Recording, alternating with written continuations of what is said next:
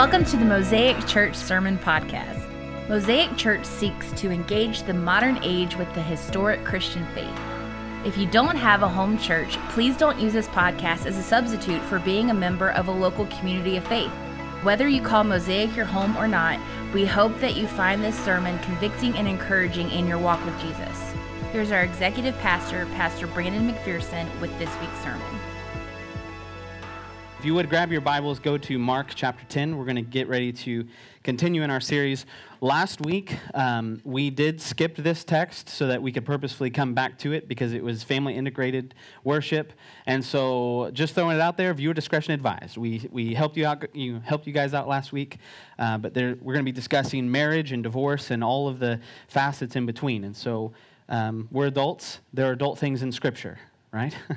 um, and so, we there's going to be some difficulties in some of these texts as we go through. Marriage and divorce is not an easy t- topic always to discuss. Uh, marriage is a happier topic. I enjoy talking about marriage. Divorce is not something that we find comfort in, in discussing and having to, to share, but it is a part of life uh, for some, unfortunately, and uh, it's found in our Bibles, thankfully. Uh, otherwise, well, you know, it's, a, it's great that divorce is mentioned in Scripture, that we can have this thing that many of us have had to wrestle with in some way or the other, whether you've been in it, involved in it, or affected by it. Um, it has affected each of us to some degree. So, my goal for this morning is, is to be biblical and not emotional. So, kind of hang on to that right there because it is emotional. I know that there are people in this room who have been divorced, who have walked through that, and how it was uh, probably one of the most, if not the most, difficult moment or season in your life that you've had to go through. Marriage is challenging.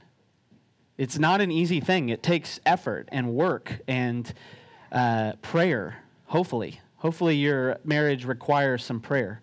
Um, I think it took me, Kelsey, and myself, maybe three years, two years, something like that, before we realized, hey, uh, prayer has to be a vital component of our marriage. Otherwise, this isn't going to work, right? And so we had to start learning that. Um, and so today, wherever you're at in your marriage, or even if you aren't married, this sermon is hopefully going to be good for you, good for your soul, because we want to break down exactly what marriage should look like between a man and a woman, and then ultimately Jesus commits himself to us, his bride, in, the, in representing a marriage, that he is going to come back for his bride. And so we need to look at it from that point, as, you know, that perspective. Men, we are the bride of Christ. What do we do with that? You know, what do we do with that information? Um, and so we're going to jump into the text here, Mark chapter 10 and we're going to begin in verse 1. If I could, just if you would, just for a moment, stand with me as we honor the reading of God's word. Mark chapter 10, beginning in verse 1. And it says this And he left there and went to the region of Judea and beyond the Jordan, and crowds gathered to him again. And again, he was with, and it was his custom that he taught them. And the Pharisees came up, and in order to test him, they asked, Is it lawful for a man to divorce his wife? And he answered them, What did Moses command you? They said Moses allowed a man to get to write a certificate of divorce and to send it her way. And Jesus said to them, Because of your hardness of heart, he wrote you this commandment. But from the beginning of creation, God made them male and female. Therefore, a man shall leave his father and mother and hold fast to his wife, and the two shall become one flesh. So they are no longer two, but one flesh. What therefore God has joined together, let not man separate.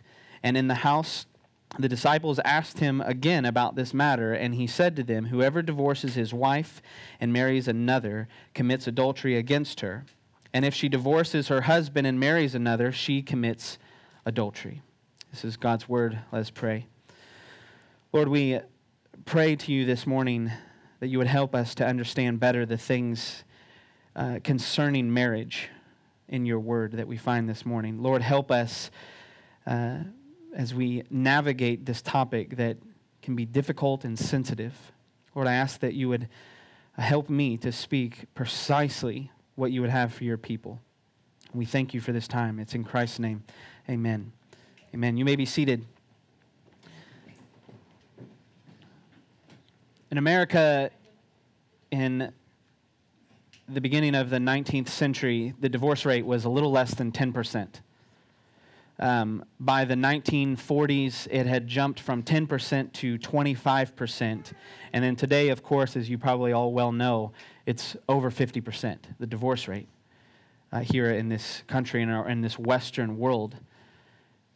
And it's, it's gotten to the point that even so much so, my generation has really come to uh, an understanding that life without marriage uh, is should not only just be okay, but it should be promoted as something maybe even better than marriage itself. That the, the freedom that you would get in not having a monogamous relationship or not being in marriage is being projected by our society. That young men and women are, are committing uh, to, them, to others, but not in the form of marriage. There's just this sort of organic lifestyle that many have subscribed to. And Christians, as Christians, we often take, and we have historically, taken our cues from the, from the pagan world rather than the scripture when it comes to social issues, for instance, like marriage. This is exactly what the, the Pharisees are taking pagan cues in the world that they're currently in in this moment in Scripture. And they're coming to Jesus, and this was a hot topic of well, is divorce really, is it something that we should really be discussing? Who should be getting divorced? Who's qualified for divorce?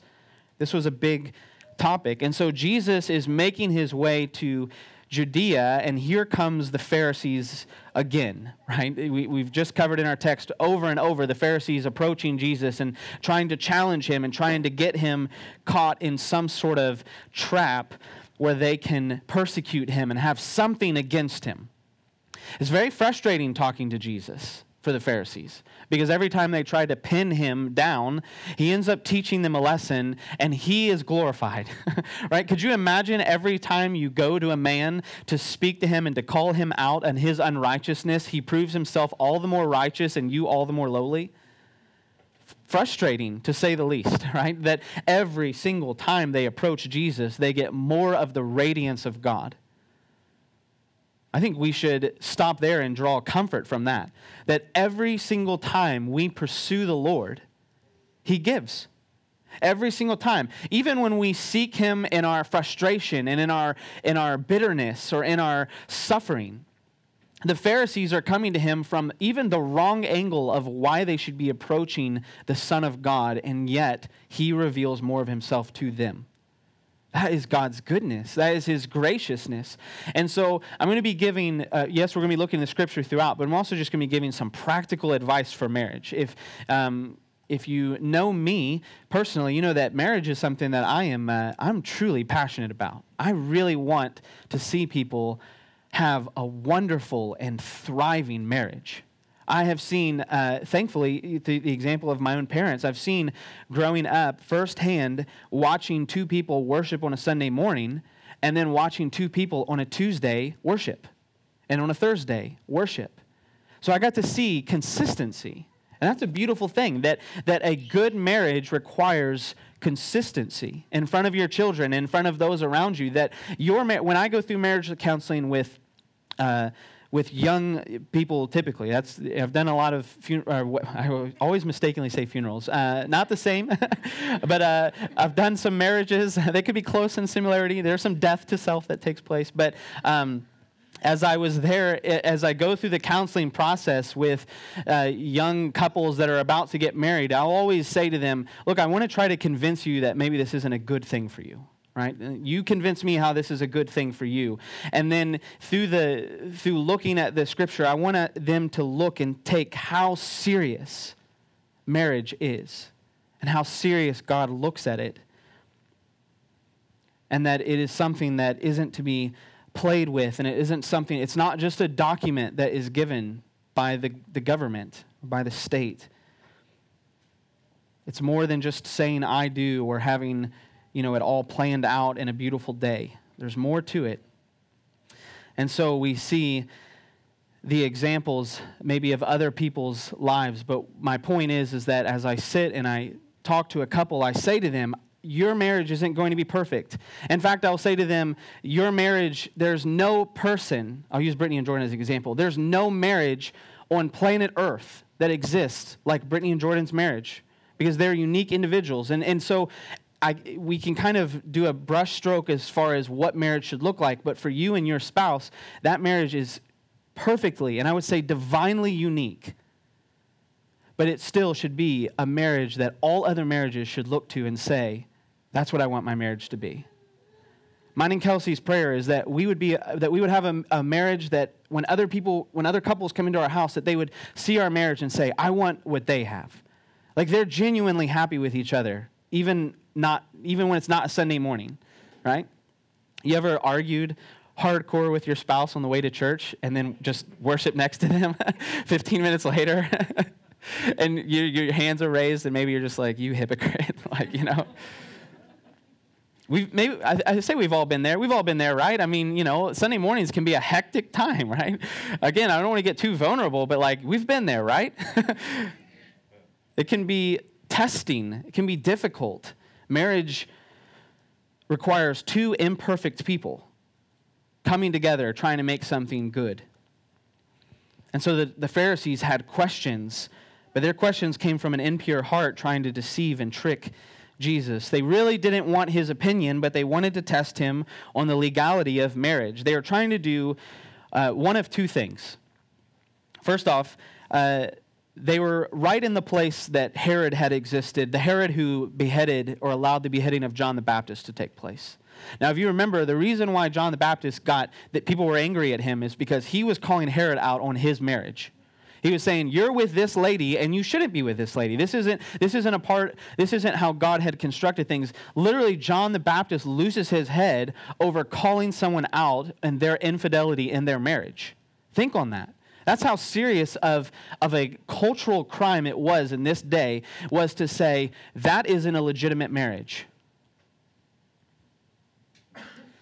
Do we see that in our, our day today? Yes, of course we do. Because if we look at two men who are married and say, that isn't a legitimate marriage, we get persecuted by the world and we're becoming increasingly more persecuted by the church by saying it.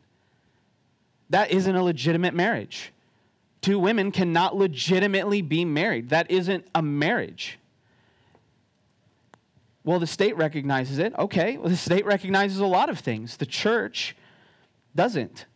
Again, this is me being biblical and, not, and us not just jumping to emotions.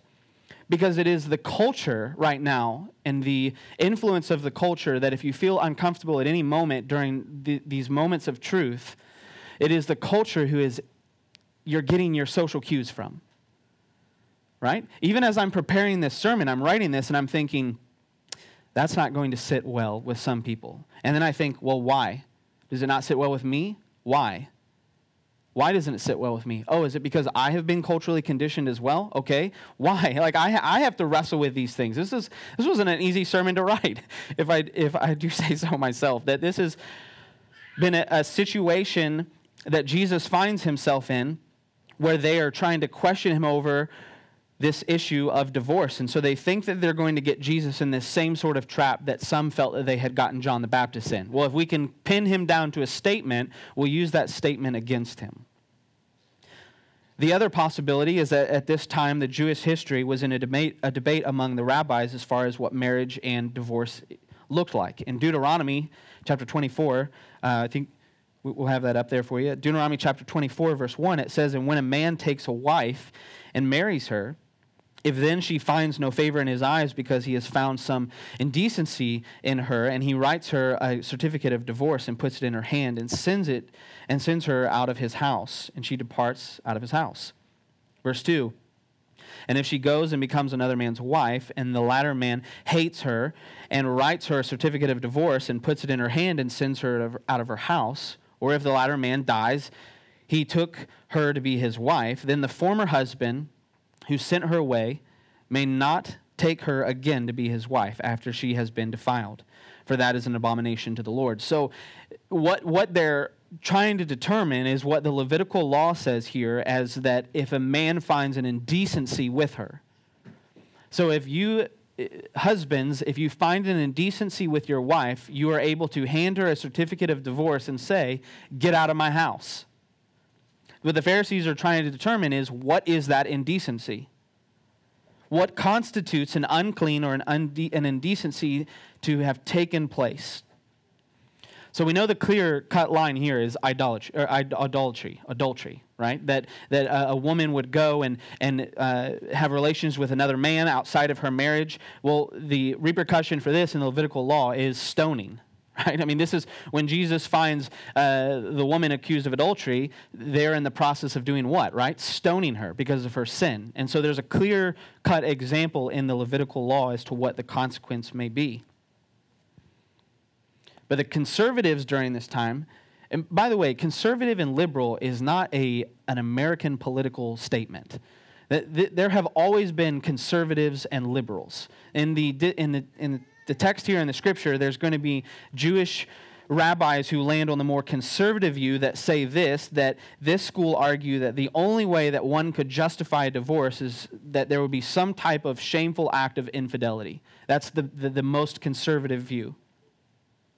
The liberal view is that this school argued a much broader view of the indecency. Anything that a woman does to embarrass or displease her, uh, her husband would fall under this umbrella of divorce. For instance, one commentary says if a wife breaks a dish of her husband's and her husband liked that dish, then that would be grounds for divorce.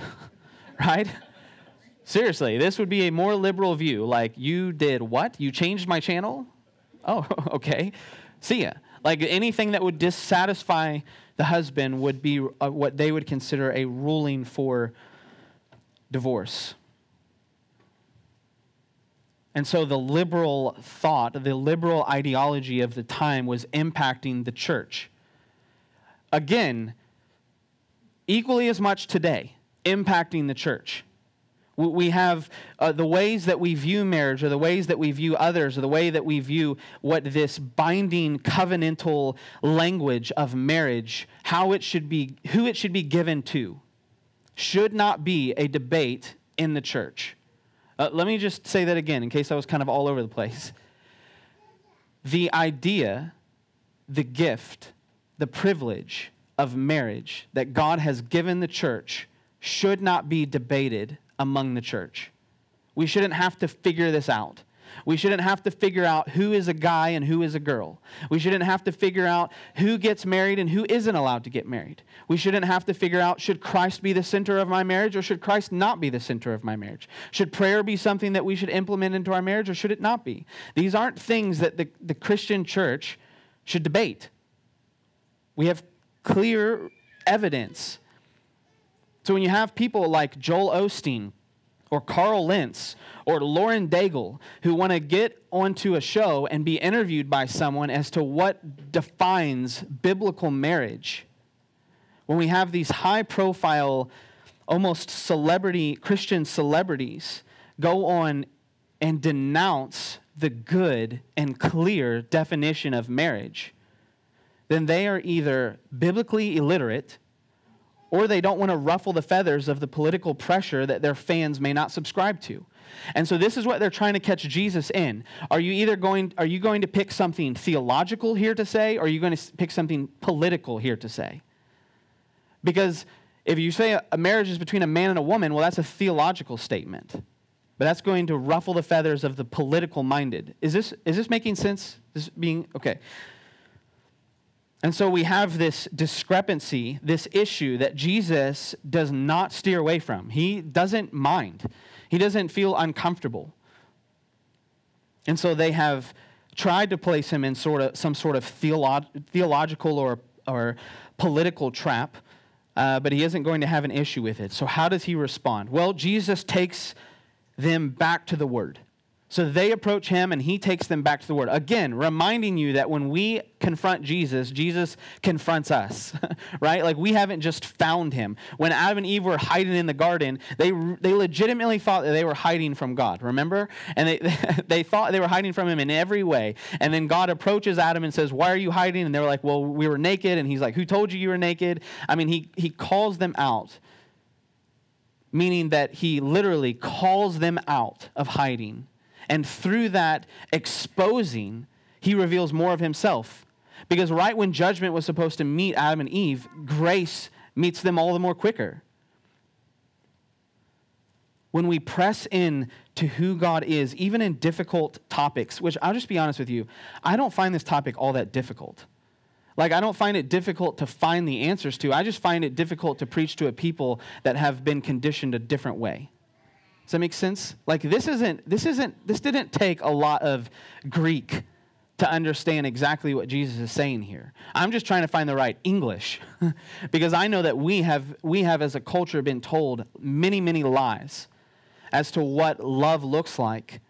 That love is uh, not, not just condemning, but also condoning. No, that's not love. It isn't love for me to say to you this morning that if your wife does something to offend you, leave her. I had, a, I had a guy, I kid you not, I had a guy come to me once and say that he really was burdened because he had met a woman that he knew God had for her. And I'm like, buddy, you are married. This isn't, this is not, this isn't an option. You don't get that. Like, if that's who you think God has for you, you're just wrong. and we have, so we have to be okay with just seeing the truth and saying, that is true. Even if it rubs me in, even if it rubs me the wrong way, that's true, and I'm going to take it. So Jesus responds with the scripture asking them. Mark, uh, Mark 10, verse 5. Because of your hardness of heart, he wrote you this commandment. But from the beginning of creation, God made them male and female. Therefore, a, male shall, a man shall leave his father and mother and hold fast to his wife, and the two shall become one flesh. So they are no longer two, but one flesh. What therefore God has joined together, let no man separate. you would th- uh, again, we would think that we would conclude from this text that the Christian church would agree on marriage and how divorce should be handled, but it isn't that simple. So we see that Jesus reminds the Pharisees that this was God who instituted marriage originally, that there were no provisions for divorce. So when Adam and Eve were married, God did not give them a provision for divorce. Hey guys, if this doesn't work out, Here's plan B. There are no provisions. Marriage was never intended to end for you. Well, as long as we stay in love, or as long as we get along, or as long as we're faithful, or as long as we uh, both, you know, are, are, happy and all of these things, uh, the, all of the reasons that people come up with, with in, for ending things with their spouse. Scripture for many of those reasons, is going to say, that's not a good reason. So when we think back on the things that we have promised our spouse on our wedding day, remember those things? Remember that moment? Guys, you remember that? I mean, hopefully you had this, this amazing moment where your beautiful bride is just walking down the aisle, and, and, you know, if you're like me, you're trying to think, you know, all the things that you've prepared to say, and, and you're nervous and all of those things. And in that moment where they're standing before you, you confess your love for them, and you say all of these wonderful things, right? You're committed to each other on that day. Maybe we need to, some of us need to go back and get those vows out that we had hopefully saved, or maybe you need to write some new ones and, and say, look, this is, I'm still here. I'm still committed to this. Some of you have been married long enough that the whole, like, for better or for worse thing, you're getting now. Right? I say, like, it, it took us about two or three years before prayer became a priority because for the first couple years, like, we coasted. People were like, man, marriage is going to be so hard. It's going to be so difficult. And I'm like, I don't know. I'm 22 years old and I feel like an expert. That, that's what I was thinking. Like, my wife seems happy. I'm happy. Like, everything's good. We can, you know, I moved out of my parents' house into our apartment, and I was there for four days as a single man. And then I was, and then I welcomed my young wife, and we're there, and uh, we felt the, and she did the exact same. We felt a freedom that was incomprehensible right? Uh, I remember one time it was like midnight, and we were like, "Where do you want to go?" Walmart, because where else are you going to go? It's Mechanicsville, you know. And so at midnight, we were, it was a Friday night. What are we going to do? Like, we weren't old enough to go to the bars, we wouldn't have anyways. We were, you know, 20 years old. So we were like, let's just go to Walmart and, and enjoy ourselves. And we did. That was the kind of freedom that we have. But then life sets in, right? You start having a hard time paying the bills, and like, you don't want to go to Walmart, right? I mean, I know it's cheap, but it still costs. Marriage gets difficult or you or you, you start to experience pain. I remember when we started experiencing real ministerial pain, that put a stress on our life. I remember when my health went down so quickly that I thought I was going to die. And that put a, tremendous stress on our life. I remember when Kelsey lost, we lost our baby and, and her hemorrhaging for months and months and months and, and just thinking like this is it and this is the worst thing that we could ever go through and just remembering that pain and that hurt. And realizing honeymoon, the honeymoon phase is not going to sustain us. Marriage is a weapon that, in the hands of Christians, can unite you and destroy the enemy in your life. Marriage can help you destroy your sin. Your wife can be there to edify you Husbands, you should be there to lead your wife. Let me maybe pour on a little bit of conviction because we're all sitting here. But men, if you're not earnestly praying over your wives, start today.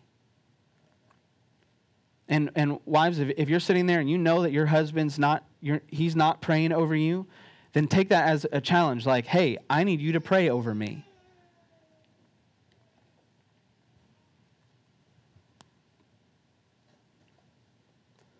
the enemy knows so well the destructive nature of a healthy Christian marriage.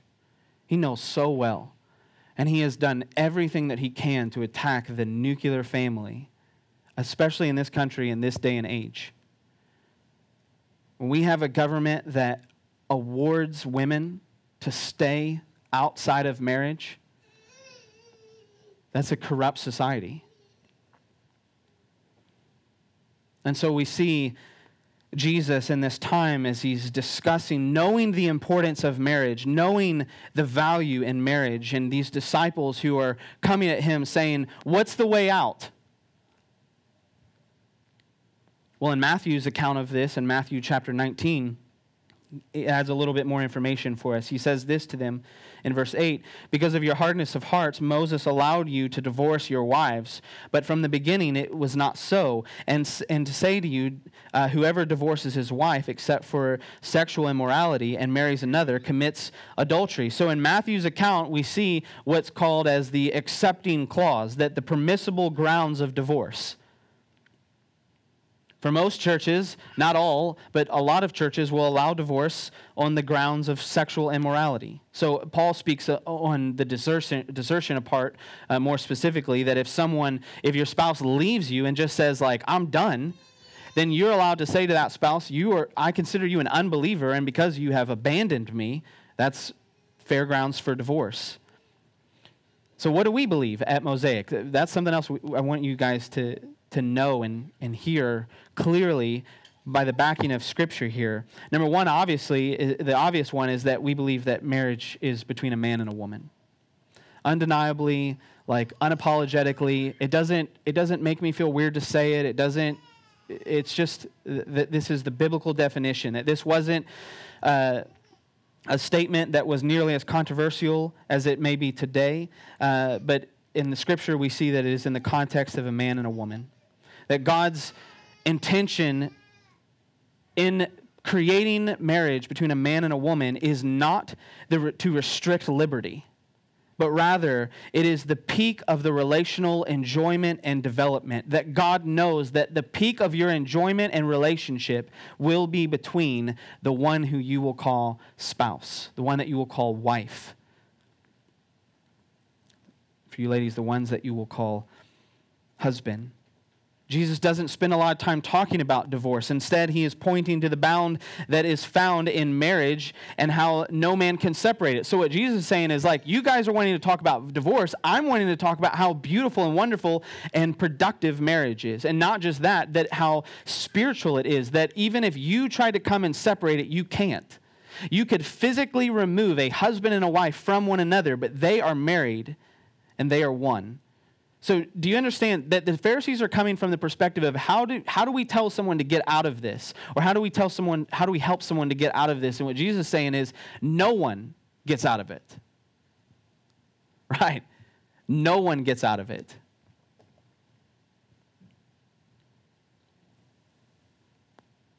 And that isn't to feel like a threat. That should, that should be to your enjoyment.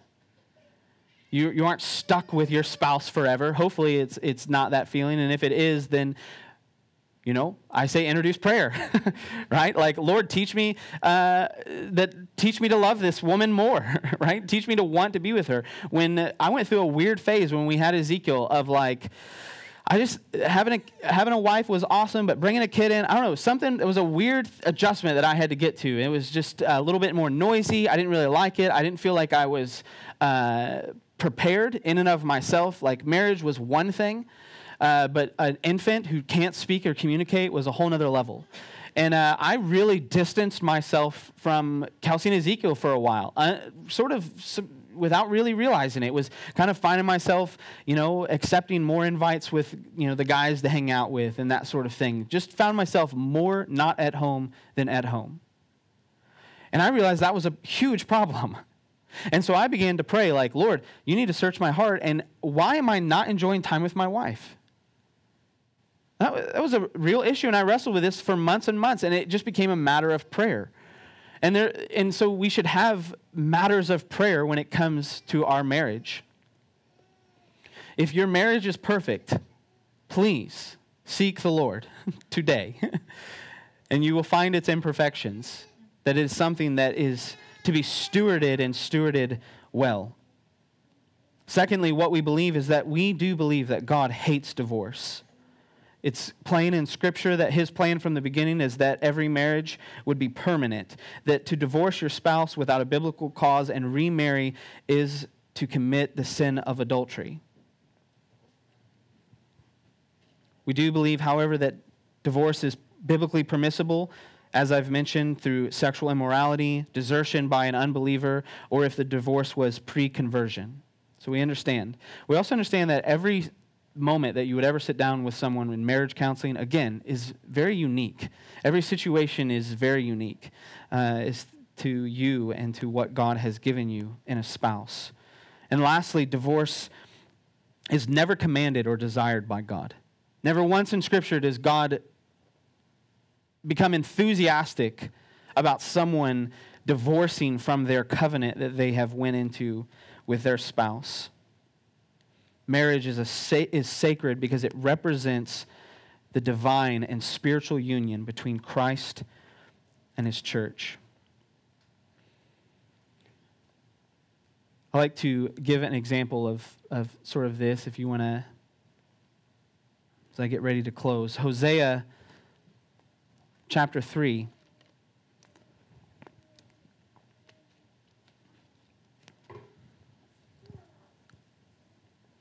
And if you've been listening and you're not married, this, this is where everything's going to come together here, because this is, this is important for us to, to get and understand. I remember reading Hosea. There's only a couple of books that I can remember, distinctively re- remember reading for the first time. And Hosea was definitely one of those books where I read through it and every chapter I would read and I would read it again and think like this is a very peculiar text. It begins very strangely. Hosea chapter 1, verse 2, and it says, And when the Lord spoke through Hosea, and the Lord said to him, Go and take yourself a wife of whoredom, and have children of whoredom, for the land commits great whoredom by forsaking the Lord. And so he went and took Gomer. This is a, if, if you haven't read this in a while, like this is a wild text, right? This is a, a, God, the same God that we serve, by the way, who says to Hosea, he says, Listen, you're going to find a wife, and, I'm, and you're going to find the worst of the women.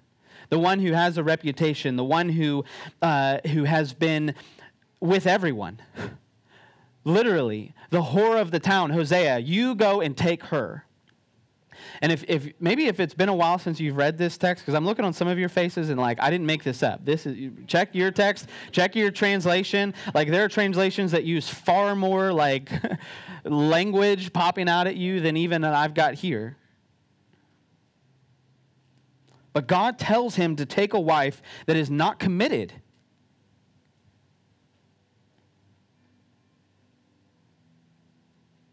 I cannot speak from the place of, of the pain that one would feel to be betrayed by their spouse. Praise God, I, I can't speak from that place. But I've certainly sat down with men and women enough to see the pain. And I've sat down enough to see the pain that it, how it affects children.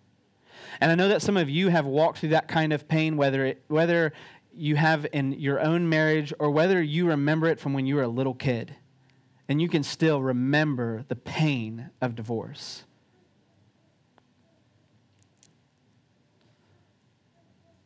And when we walk into a marriage, I hope that you did, and I'm sure that you did, have the highest hopes of what your marriage would look like. I'm sure that you did. I mean, I, I remember all the, the dreams and the things and, and, the places that Kelsey and I wanted to go, and we've gotten to do some of those things, and things have been good and, and not always good, and, and great and not always great, and it's just been up and down like all of you have experienced in your own lives.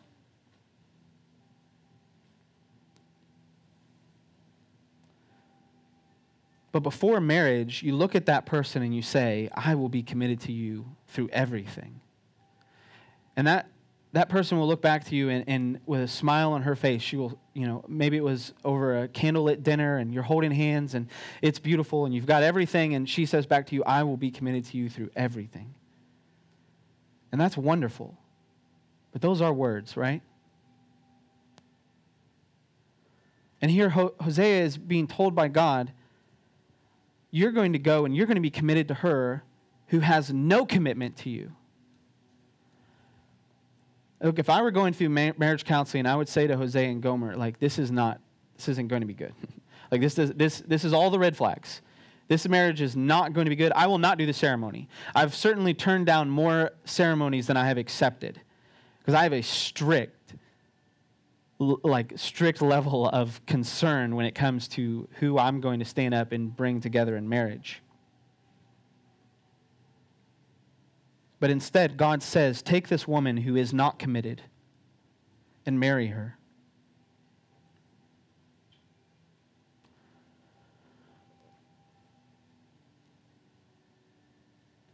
I want to I want to make sure I'm, I'm going the right route here. So just bear with me. When we are when we find ourselves before the Lord, we see our inadequacies, or we should at least. The Pharisees purposefully avoided their inadequacies. Every time they'd go to Jesus and he would reveal their wickedness or their hardened of hearts, they would only make them more hardened. But when we look to the Lord, he reveals to us his commitment to us. But then here in Hosea chapter 3, we see that Hosea has now taken a wife who has not been committed, and the Lord said to me, Go again and love a woman who is loved by another man and is an adulteress, even as the Lord loves the children of Israel, though they turn to other gods and love cakes of raisins. So I bought her for 15 shekels of silver and a homer and a lethech of barley. And I said to her, You must dwell as mine for many days, and you shall not play the whore or belong to another man, so I also be to you. This is God revealing to us how he views us, of, of, that there is this miscommitment that he says to Hosea, Look, she has done everything wrong. She has not been committed to you. She has not been faithful to you. She has been dirty and she has been with she's with another man right this second. And here Gomer was up on the stand in the community to be sold off to another man. His wife.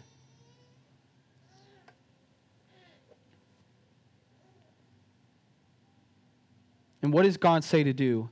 He says, Buy her, purchase her. Despite her imperfections, despite her, her uh, shortcomings, despite her infidelity and her wickedness, despite the part that she plays in this community, purchase her.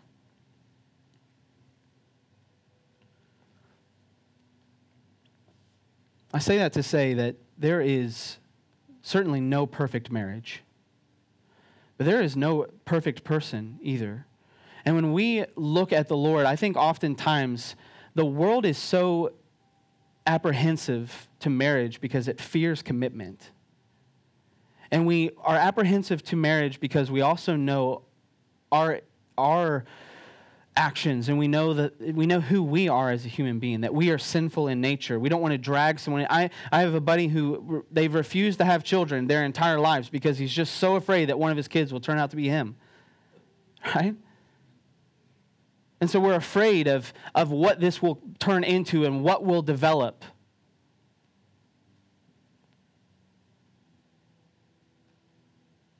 And I would say the same is true in our relationship with the Lord, that so often we, eh, we are so afraid to approach the Lord because of what he might expose of our own hearts. Why is it such a wrestle to pray over your wife, husband? Why is it such a wrestle to submit to your husbands? Why is it such a wrestle? Because is it because it's just we're lazy, or is it because it's actual spiritual warfare that's taking place? The Pharisees come and they try to tempt Jesus. Mark mentions that four times Jesus is tested first by Satan, and then the next three times by the Pharisees. Your marriage is important, but the enemy is going to come and he's going to do everything he can to divide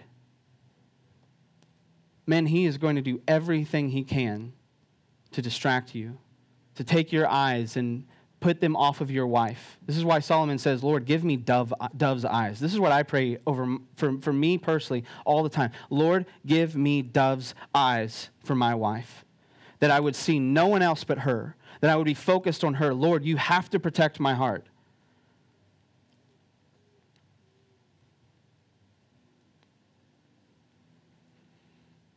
The reason why I mention Hosea, though, is because I, I want you to know that yes, marriage is difficult and imperfect and work, but it is a beautiful, beautiful gift from the Lord. But our relationship with the Lord and the fact that Jesus calls us his bride, this story is to show us the absolute devastation that we are to him and the value that we would bring to be called his wife or his bride and how we are not worthy. Just like Gomer on, on a stand in front of all of the people in the town, not worthy. She's just going to the highest bidder. And there Hosea stands before all of them and says, I will pay that price. 15 shekels of silver, I'll give it for her. And I, I'm sure that people were laughing, mocking him. Oh, for your wife? She's been with everyone. I want to say to you today that there is nothing that you have done to out sin the grace of God. For those marriages that, that have ended or are over, sometimes that is just the, the product of the fraction of this world. But when it comes to the Lord, He says, though you have made countless mistakes and error, He is still for you, that He has bought you. Let me end with this text in Romans 8, verse 1. For there is therefore now no condemnation for those who are in Christ Jesus. For the love of the Spirit of life has set you free in Christ Jesus from the law of sin and death. For God has done what the law, weakened by the flesh, could not do by sending his own son in the likeness of sinful flesh, and for sin, he condemned sin in the flesh, in order that the righteous requirement of the law might be fulfilled in us who walk not according to the flesh, but according to the Spirit. What he is saying is that he has called us from our sin to walk with Him, and that there is no condemnation now for those who are in Christ Jesus. I say to you, if marriage has been very difficult for you and you're sitting in here with your spouse, then today, let today be the day. If you had lunch plans with maybe others, maybe cancel them. Take action. There, no, there isn't a perfect marriage, but there is a perfect groom who has laid down the perfect price for his imperfect bride. And that is you and I today.